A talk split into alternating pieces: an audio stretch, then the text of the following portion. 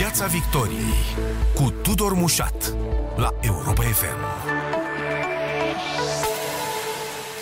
Bun găsit uh, tuturor pe frecvențele radio și pe Facebook. Invitatul acestei ediții este Ministrul Economiei, Antreprenoriatului și Turismului, Claudiu Năsui. Bună seara, domnule ministru! Bună seara, bine v-am găsit!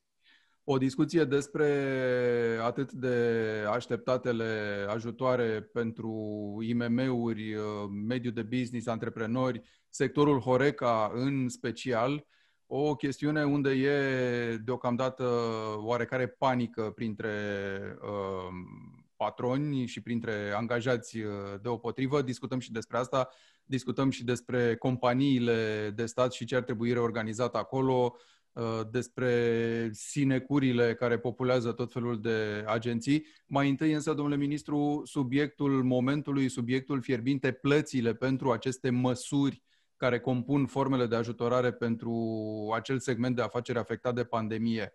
Unde suntem în acest moment? Sunt o grămadă de oameni care așteaptă cu înfigurare banii, se întreabă în cât timp îi vor primi, în ce condiții îi vor primi. Mm-hmm.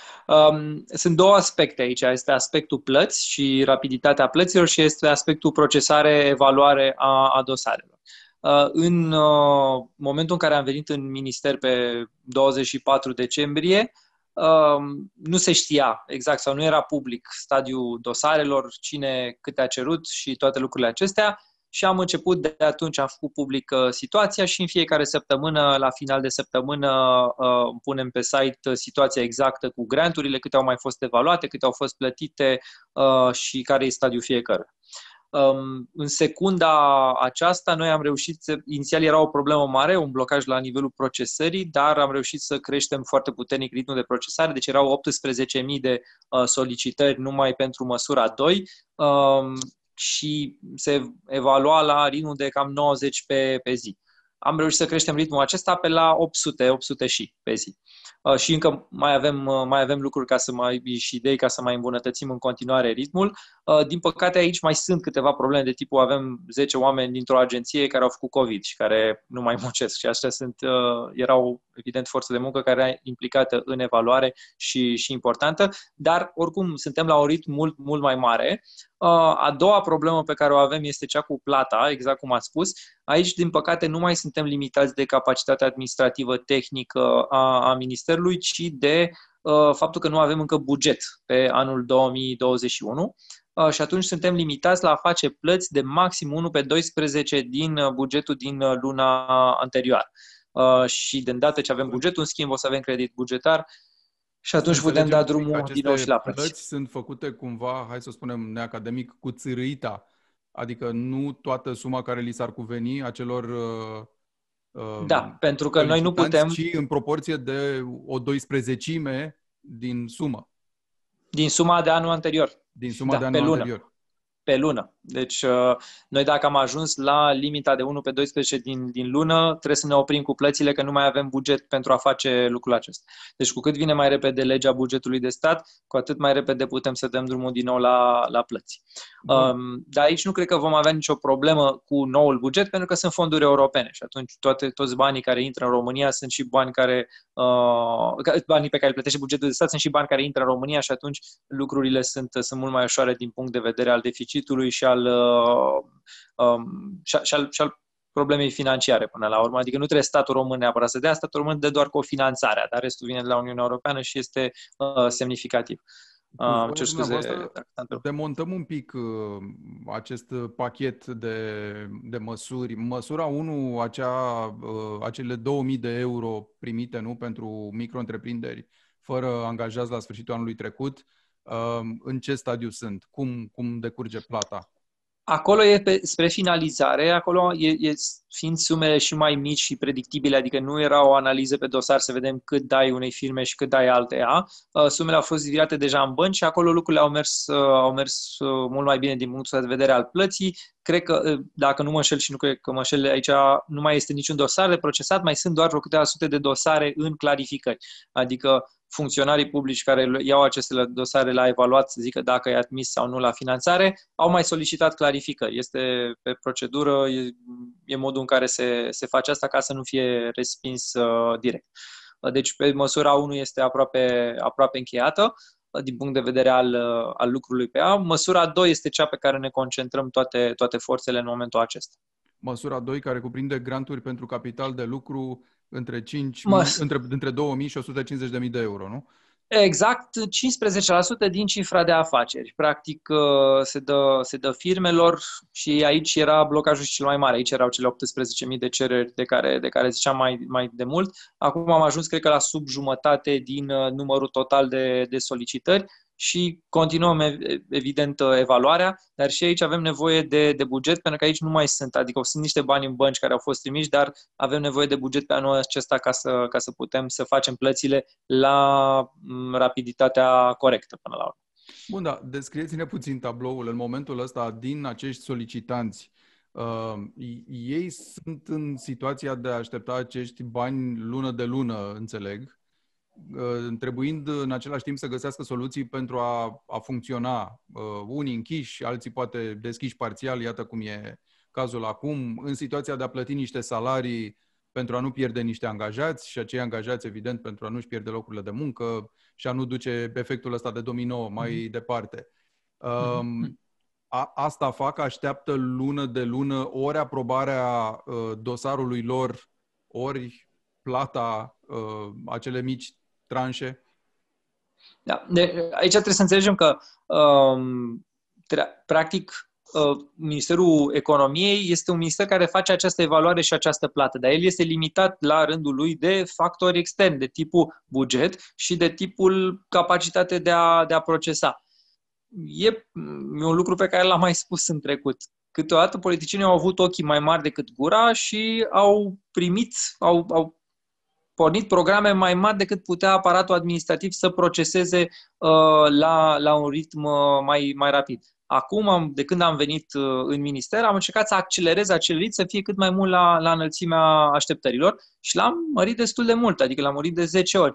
Nu, nu e rău într-un, într-un timp atât de scurt, dar problema bugetului trebuie, trebuie să așteptăm să treacă de, de Parlament. Deci este o, o, o problemă care acum este cumva la un nivel uh, superior.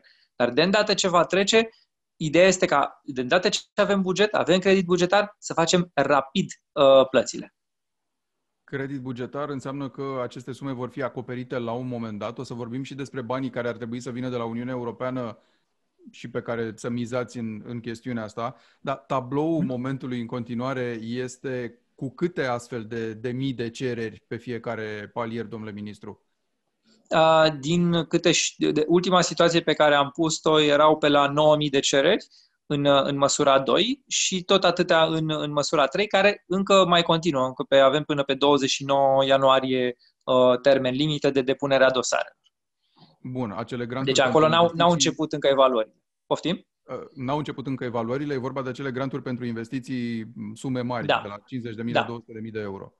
Da.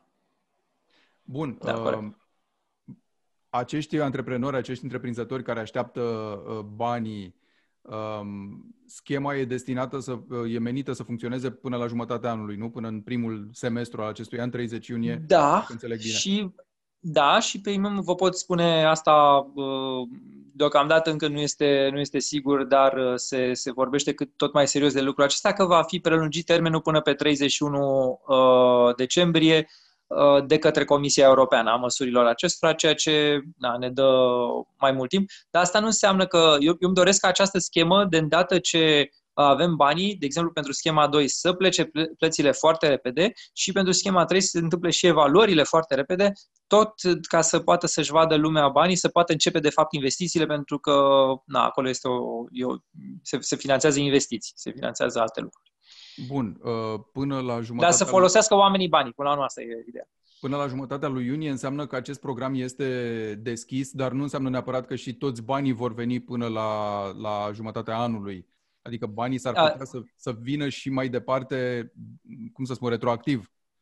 Funcționează și pe cerere de plată și adică în măsura ce mă faci investiția, pe măsura aceea ți se, ți se dau banii. Nu e ca la Uh, măsura 1 și măsura 2 în care ți se, ți se pun banii aceia în cont și faci plăți din ei.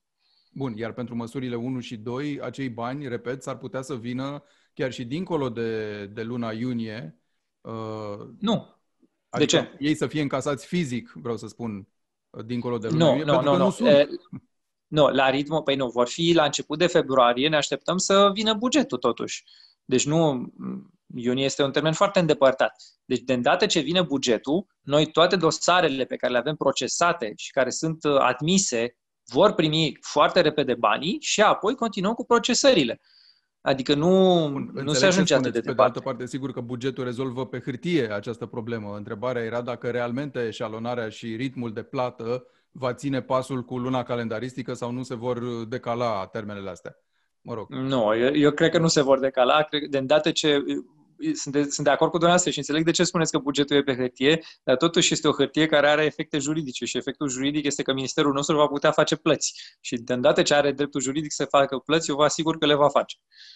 Pomenesc de 31 decembrie ca perioadă de extindere a acestor ajutoare. E lesne de presupus că ne temem că măsurile restrictive vor rămâne în vigoare ceva vreme și că sectoarele astea vor fi afectate și în continuare, nu? Îmi imaginez. Asta, acest termen de 31 decembrie vine de la Comisia Europeană și deocamdată încă nu este, nu este chiar oficial, dar uh, ele se, se vor, eu cred că se vor prelungi și pentru uh, și din alte motive, în sensul că e posibil ca pandemia să mai continue și atunci aceste măsuri să mai fie în continuare uh, necesare. Da. Și aplicabile. Deci condițiile care, care le-au născut să fie în continuare, să existe în continuare și atunci să putem să le continuăm. Deci totul, se, totul stă, de fapt, în acest moment în buget și în termenul În secunda de... asta, da. da. Deci dacă gândim procesul acesta de aplicații, granturi, evaluare, plată, ca un proces în, la, ca, ca într-o uzină, așa, în care intră produsele, ies produsele, Uh, momentul acesta, efectul de uh, pâlnie, se regăsește la partea de buget. Acolo este partea care ne, care ne blochează acum. Și na, noi în minister, de când am venit, am încercat să vedem exact procesul acesta, unde blochează, deblocăm, apoi ne uităm unde mai blochează, unde e efectul de pâlnie, deblocăm acolo și, și tot așa, ca să meargă lucrurile cât mai repede. Bun, banii și în secunda care... asta, da, aveți dreptate, este bugetul care ne, care ne, ne, ține, ne reține să facem plăți. Să ne rugăm așadar să treacă foarte repede la începutul lui februarie, mă rog, în condiții în care există această majoritate parlamentară a Alianței de Guvernare, n-ar trebui să ne, să ne facem probleme. Uh, pe de altă parte, pentru că vorbim de banii ăștia, câți dintre ei vor fi obținuți de la Uniunea Europeană ca să acopere toate schemele astea de ajutor? Uh, Uniunea Europeană finanțează în jur de 85% din, uh, din ei. Deci, practic, mecanismul uh, va aduce mai mulți bani în țară și este unul extrem de benefic pentru, și pentru economie și pentru statul român și, practic, și Uniunea Europeană își, uh, își atinge scopul. Dar atenție, ăștia sunt bani europeni, dar până la urmă banii europeni de la cine provin? Că și noi plătim foarte multe sume la, la Uniunea Europeană, mult mai puțin decât primim de la Uniunea Europeană, dar sunt și banii noștri și avem și noi un drept asupra lor. Vorbeați mai devreme, domnule ministru Năsui, despre ritmul ăsta de procesare. A ajuns la 800, dacă am înțeles bine, pe zi, nu? În, da. în momentul ăsta. Dar e departe... Acum, da, de trebuie, trebuie luat, uh, luăm, luăm din săptămână în săptămână, vedem și săptămâna asta, la finalul săptămânii câte sunt și calculăm împărțind la zilele lucrătoare câte, care, care a fost ritm. Ce voiam să vă întreb este de câți oameni e nevoie în plus pentru asta și de unde pot fi găsiți ca această forță de lucru să fie sporită? E, aici am făcut mai multe lucruri. De când am venit, practic în, în, în a treia zi am fost în vizită la STS, la cei care, care au făcut platforma informatică, ca să agrem cu ei câteva automatizări suplimentare, ca cu aceeași forță de muncă pe care o avem să poată să meargă evaluările mai ușor. Alt lucru pe care l-am făcut a fost că am luat din minister oameni și i-am dus în departamentul uh, respectiv. Altul a fost că am solicitat și la ANPC, care este în subordine Ministerului Economiei, uh, persoane pentru, pentru agenții. Um, și alt lucru este că am solicitat și Ministerului Justiției să putem folosi experți externi. Um, și aici suntem într-o discuție cu ei probabil că îi vom putea folosi, dar nu, nu foarte ușor și nu, nu știu dacă pentru proiectul acesta, dar uh, suntem în, uh, în discuții și pentru asta. Da. Bun. Uh, se poate miza pe a împrumuta oameni din alte sectoare să spunem, care să vină, A, să dea o mână Trebuie să fie funcționari publici. Dacă din moment ce înțeleg că asta este constrângerea pe care o avem acum, uh, mai puțin dacă luăm acești experți externi și de-aia suntem în, uh, analizăm foarte, uh, foarte atent posibilitatea aceasta. Dar în secunda aceasta ritmul a crescut, a crescut simțitor, deci mai degrabă um, presiunea este să, găsi, să avem bani în buget prinși ca să, ca să, putem, ca să putem face plățile. A, și alt lucru pe care l-am făcut a fost că am găsit și bani europeni pentru măsurile acestea, pentru că lipseau uh, cam jumătate, adică de fapt o treime, că erau un miliard jumătate uh, și lipseau 500 de milioane și atunci ea, aici a fost uh, de mare ajutor Ministrul Fondurilor Europene. Înseamnă, explicați-ne puțin Cristian ce înseamnă că lipseau. Ei au fost uh, prevăzuți, au fost promiși, dar fără să, să existe sursa de finanțare? Da, deci practic momentul în care a fost uh, a, a pornit schema, schema 3, uh, ea nu avea, nu avea toată finanțarea pentru că practic finanțam un miliard jumate, dar aveam doar un miliard și a trebuit să găsim la fonduri europene 500 uh, de milioane în, în plus pentru a putea finanța aceste, aceste măsuri, lucru pe care cu ajutorul domnului Ghinea le-am făcut. Bun, v-ați plâns și de lipsa unor avize atunci când ați preluat mandatul, s-a mai discutat despre asta de la Uh, actualul coleg al dumneavoastră de la Energie, liberalul Virgil Popescu, uh, avea legătură tot cu asta? Cu ce avea legătură? De, nu, nu m-am plâns, pur și simplu sunt probleme pe care le avem și pe care, cu care am fost, despre care am fost foarte transparent și pe care le-am rezolvat. Nu e... Dacă, dacă în minister întâmpină o problemă, să fiu foarte transparent cu ea și cu ce facem ca să o rezolvăm și apoi, evident, dacă reușim sau, sau nu și ce mai e de făcut. Cred că comunicarea cea mai transparentă e cea mai bună și în care spui oamenilor nu ce vor să audă și că totul va fi bine, ci efectiv care e realitatea și ce faci ca să îmbunătățești uh, situația. Uh, fondurile astea pe care le-ați găsit acum de la Uniunea Europeană nu fusese avute în vedere în niciun fel de guvernul uh, Orban? Pentru că înțeleg că nu erau această prinse... promisiune. Da. Adică promisiunea s-a făcut, da. dar după aia cine trebuia să rezolve asta? Păi, aici e, e o chestiune care trebuia poate stabilită din start, dar na, asta e, era e, cam, e uh, era COVID-ul, e pandemia, ă, trebuia să începem programele acestea cât, cât mai repede, nu, nu acuz pe nimeni, doar zic că e o problemă care a existat și pe care am rezolvat-o. Și mi se pare firesc, adică până la urmă să, să comunicăm deschis și transparent și eu voi face și pe viitor, nu, nu o să schimb niciodată asta. Bun, recapitulând, domnule ministru, ă, așteptăm bugetul, ritmul de procesare a cererilor s-a întețit foarte mult. Problema ar fi doar să trecem de hopul uh, începutului de februarie cu adoptarea bugetului. Um, problema e că între timp uh, niște oameni stau cu cofinanțarea blocată, acel procent de 15%. Mesajul pentru ei care este în momentul ăsta? Mesajul pe doi e că am făcut și facem tot ce, uh, tot ce e posibil ca să procesăm cât mai, cât mai multe. Ritmul, exact așa cum ați spus, a crescut foarte mult și sper să-l mai creștem și mai mult, pentru că încă, uh, încă nu suntem la locul în care vrem să fim, adică vreau să procesăm mult, mult mai multe, uh, în așa fel încât oamenii să nu aibă mult de așteptat până când își, uh, își primesc bani. Asta Cât este mesajul de... meu pentru cât de, greu de procesat, cât de greu este de procesat aceste, aceste cereri? Pentru că îmi imaginez că totuși ne folosim în secolul 21 de niște servicii informatice. Da, să știți că uh, statul român nu stă foarte bine la capitolul servicii informatice. Aici nu vreau, uh, vreau să chiar să laud CTS-ul că au făcut o treabă foarte, foarte rapid pentru, cu această, cu această uh, platformă um, există probleme la nivelul statului român de interoperabilitate a bazelor de date. În momentul când, de exemplu, se interoga baza de date la, de la Recom uh, și nu funcționa, pica, trebuia funcționarii să se ducă manual. Asta înseamnă că am două minute per uh, să caute coduri KN sau să caute uh, firme, uh, să le ia codurile KN, să vadă, să verifice. Toate lucrurile acestea însemnau vreo câteva minute per, uh, per întreprindere. De exemplu, și asta a îngreunat, îngreunat foarte mult. STS-ul, na, în cu, nu mai intrăm în soluțiile tehnice, da, am trecut și peste, peste lucrul acesta.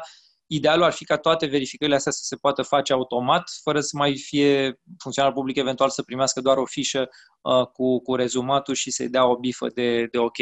Um, sau mm, că nu e ok. Dar uh, mai avem, mai avem până, până ajungem acolo și încă se fac, uh, se fac operațiuni manual pentru că altfel nu, nu putem să facem uh, cu actualele condiții. Bun, acum ca să elucidăm și o altă chestiune despre care tot primim întrebări, uh, plățile și procesarea și plățile pentru toate aceste măsuri se fac în paralel, nu într-o ordine cronologică în care e măsura 1, 2, pe urmă 3 sau da. chestiuni de genul ăsta, ca să priceapă bine toată nu. lumea. Nu, nu, nu, nu. Se fac în paralel în cadrul aceleiași măsuri. Uh, deci măsura 1 a continuat și continuă odată cu 2 2 sper eu să o finalizăm cât mai repede partea de, de evaluări, cât, cât mai rapid. De îndată ce uh, se termină înscrierile pentru măsura 3, încep și evaluările pentru, pentru măsura 3. Dar concentrarea efortului va fi acum pe măsura 2 și apoi pe măsura 3. Bun, um, atenție particulară pe domeniul Horeca. Bun, e lesne de presupus că toți uh, aplicanții pentru măsurile astea, cea mai mare parte a lor, din toți, sunt uh, probabil din aceste domenii care au avut de suferit foarte mult din cauza pandemiei, dar nu numai. Um, în mod special, ajutorul pentru Horeca, ce formă îmbracă pentru uh, perioada următoare? Hoteluri, restaurante, cafenele? Este o diferență de, uh, e de 20% din diferența de cifră de afaceri între uh, 2020 și 2019, practic. Um, deci, practic, să, să compensăm o cincime din, uh, din pierdere. Um, de îndată ce aici avem Schema aceasta este în întregime pe buget de stat, deci sunt din banii contribuabilor banii. Um, se vor, aici am lucrat foarte mult și se vor da într-un mod mult mai automatizat, adică am folosit experiența instituțională a funcționarilor din minister a oamenilor care au muncit și s-au ocupat foarte mult de, de, de, de primele scheme acestea din OUG 130, de măsurile 1, 2 și 3, ca să îmbunătățim procesul pentru, pentru această nouă schemă de ajutor de stat pentru Horeca și să se poată procesa cât mai repede. Bun, abia ce s-a trecut la această redeschidere parțială, 30%, mă rog, a restaurantelor, cafenelelor, sălilor de spectacole, uh, săli de jocuri de noroc în, uh, în capitală. E un context complicat, domnule ministru, pentru că există aceste temeri uh, puse pe tapet chiar de colegul dumneavoastră din guvern, Vlad Voiculescu, ministrul sănătății, că rata infectării de fapt ar fi mai mare în capitală, că mm, testarea n-ar arăta mare lucru pentru că nu e făcută cum trebuie.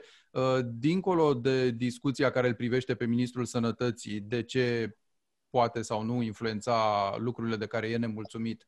Uh, vă întreb cum vedeți uh, redeschiderea asta în contextul în care, sigur, ea e așteptată de mediul de afaceri, pe de altă parte, există mm, foarte multă lume stă cu inima cât un purice, pentru că se așteaptă redeschiderea școlilor la începutul lui februarie, uh, circulă această tulpină nouă a coronavirusului, inclusiv în România și în București. Și atunci, cum, cum vedeți tabloul ăsta? Cum arată pentru dumneavoastră? Uh-huh. Uh, domnul Vlad Voiculescu este omul care probabil cel mai mult din România pune sănătatea pe primul loc și pune sănătatea românilor pe primul loc și tocmai în contextul pe care l-ați enunțat dumneavoastră cu această tulpină care se pare că e și mai contagioasă și mai letală decât uh, prima tulpină, decât varianta inițială de, de coronavirus, um, cu atât mai mult uh, este, este îngrijorat și este firesc să fie, să fie astfel.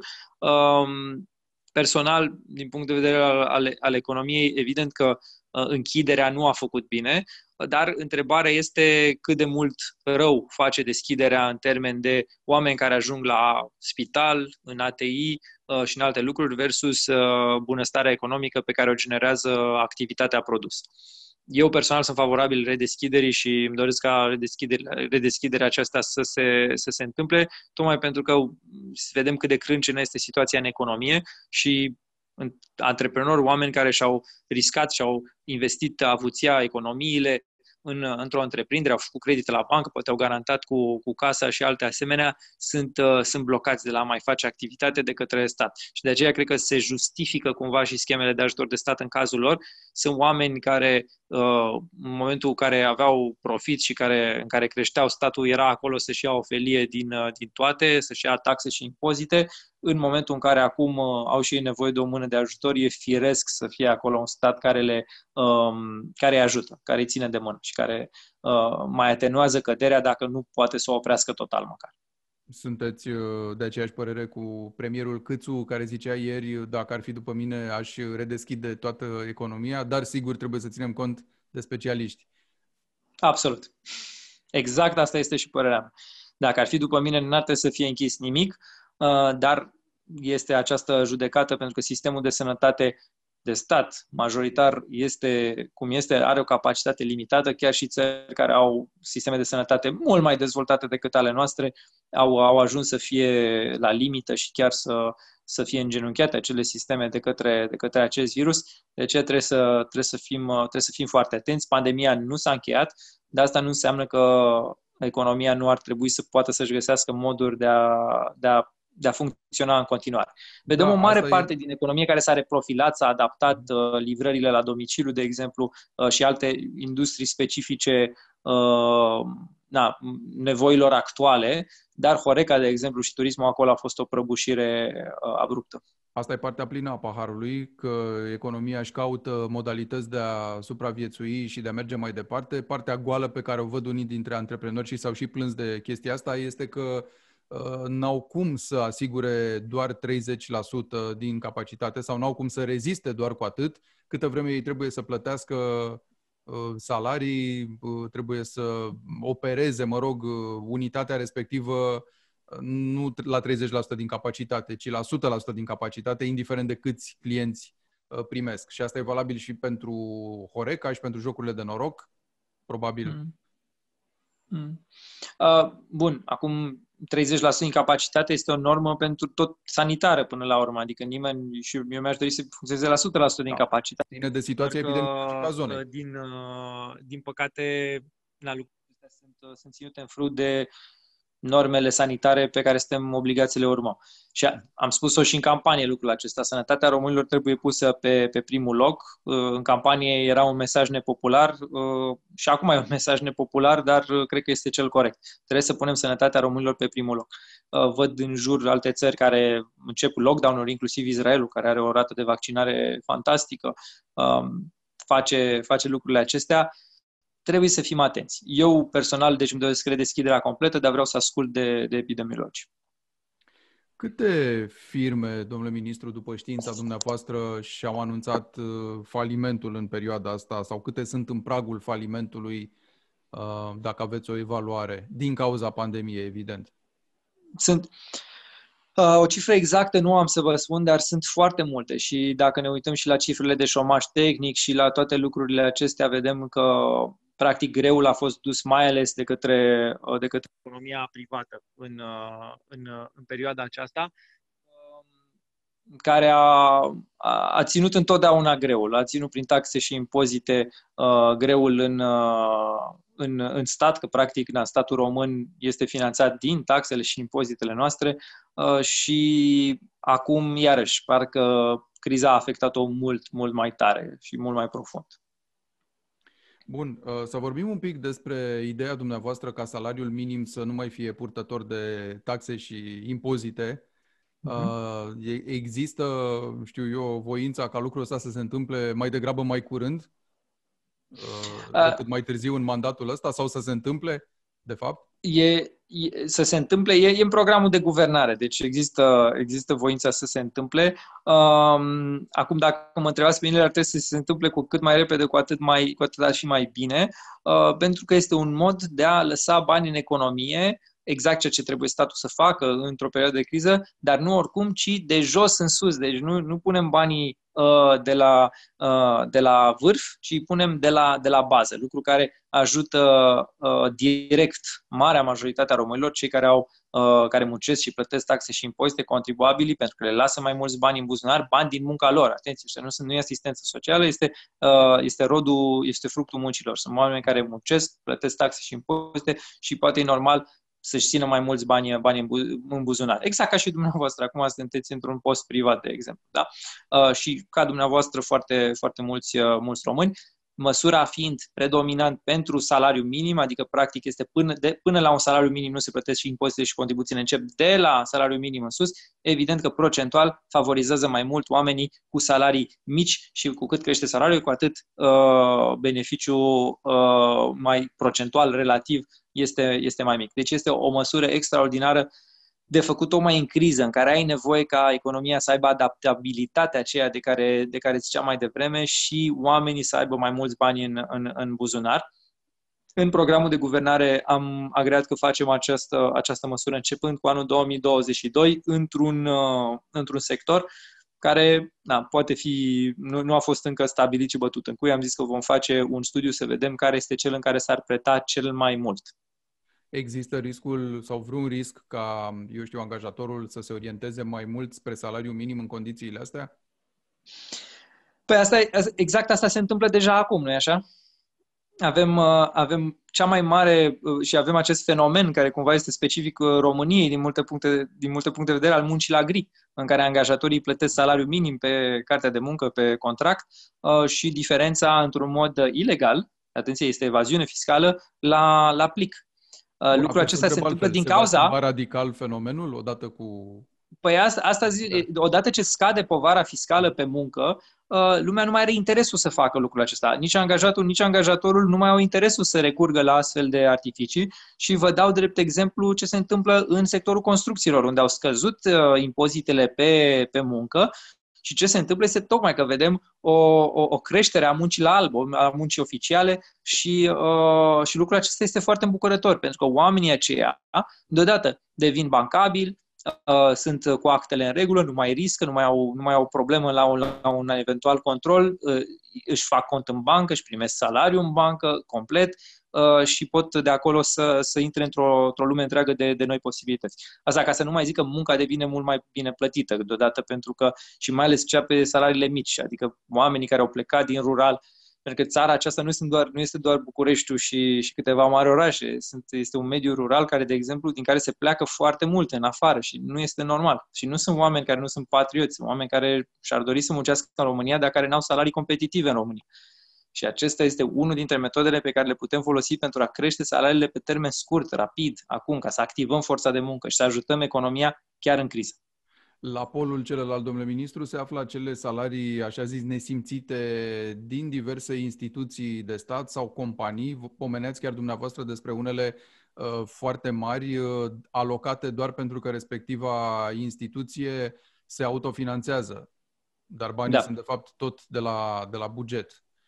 Exact, exact. Practic, uh, acea autofinanțare, acele venituri proprii, cu puține excepții, nu sunt de fapt, uh, sunt, sunt, rezultă tot dintr-o lege de stat sau dintr-un privilegiu de stat sau pentru că se poate exploata un, uh, un activ de stat. Eu dacă vă dau dumneavoastră, de exemplu, toate hidrocentralele din România și vă dați un salariu de rege, nu puteți zice, a, păi eu sunt autofinanțat, că din toate hidrocentralele din România am, uh, îmi scot eu banii. Nu, acelea erau hidrocentralele României. Prin urmare, trebuie să aibă același regim ca și bunurile, ca și bunurile statului. Da? Deci să lucreze pentru toată lumea, nu Soluția doar pentru, pentru câțiva. Această, această modificare a legii salarizării unitare la care înțelegem că începe să se umble și la fel și a pensiilor, mă rog, pe partea cealaltă, trebuie să ia în vizor și posturile din aceste companii? Eu susțin că da și susțin că și acele instituții, așa zis, autofinanțate, uh, trebuie să aibă salariu plafonat măcar la salariul președintelui. Nimeni la stat, măcar, deci vorbim despre fonduri publice, uh, să nu se creadă că îmi doresc salarii maxime la privat. În privat, uh, puteți să plătiți sau să fiți plătit oricât agreați cu, cu angajatorul, cu firma, cu întreprinderea. Uh, dar la stat, atât timp cât ești plătit din banii contribuabilor, da, nu văd de ce cineva ar avea un salariu mai mare decât al președintelui României, de exemplu. V-ați început acest mandat denunțând uh, sinecurile din tot felul de companii și agenții și chiar numărul foarte mare al, al acestor instituții din subordinea statului. Ați făcut o listă până acum cu ele? Ca să știți uh, care sunt utile, care nu, ce oameni sunt acolo degeaba și care chiar lucrează și când trebuie început să primeniți din, din ele? În secunda, în secunda aceasta, deci până acum sunt în a 22-a zi de, de mandat uh, ca, ca ministru, avem principale priorități au fost organizarea uh, și, uh, și schemele acestea de, de ajutor pentru COVID și operaționalizarea schemei pentru, pentru Horeca. Încă nu am toată echipa completă aici, am făcut și fac maximul ce, ce pot să fac și pentru fiecare dintre companiile din subordine și tot ce, ce există în, în, în minister și în, și, și în partea aceasta de Ministerul al Economiei, vom face o transparentizare foarte puternică ca să vadă fiecare contribuabil, să, să vadă și lucrurile bune, că sunt și lucruri bune, nu, să nu credeți că totul e rău, dar trebuie să vedem, trebuie să avem date și trebuie să avem transparență și trebuie să, Aveți să oprim acele... Evaluare? Nu știu, un sfert e în plus sau 10% sau 40% din cei acolo, că lucrurile astea circulă, se știu, se discută în general în ministere. Așa este. Am o primă evaluare, doar că o să fac publice lucrurile în momentul în care fac publice și date pe site. Tot ceea ce zic și tot ceea ce fac va fi documentat și, și va fi cu date, cu date oficiale. Uh, și intenționez să continui lucrurile acestea. Nu, nu ne-am oprit, uh, nu m-am oprit, doar că sunt, uh, sunt și alte priorități pe care trebuie să le, trebuie să le luăm și până nu avem echipa completă, nu, nu am putut să, să, să ne ocupăm de fiecare, de fiecare domeniu, dar o vom face și pe aceasta. Claudiu Năsui, Ministrul Economiei, vă mulțumesc foarte mult. Mulțumesc și eu. Piața Victoriei cu Tudor Mușat la Europa FM.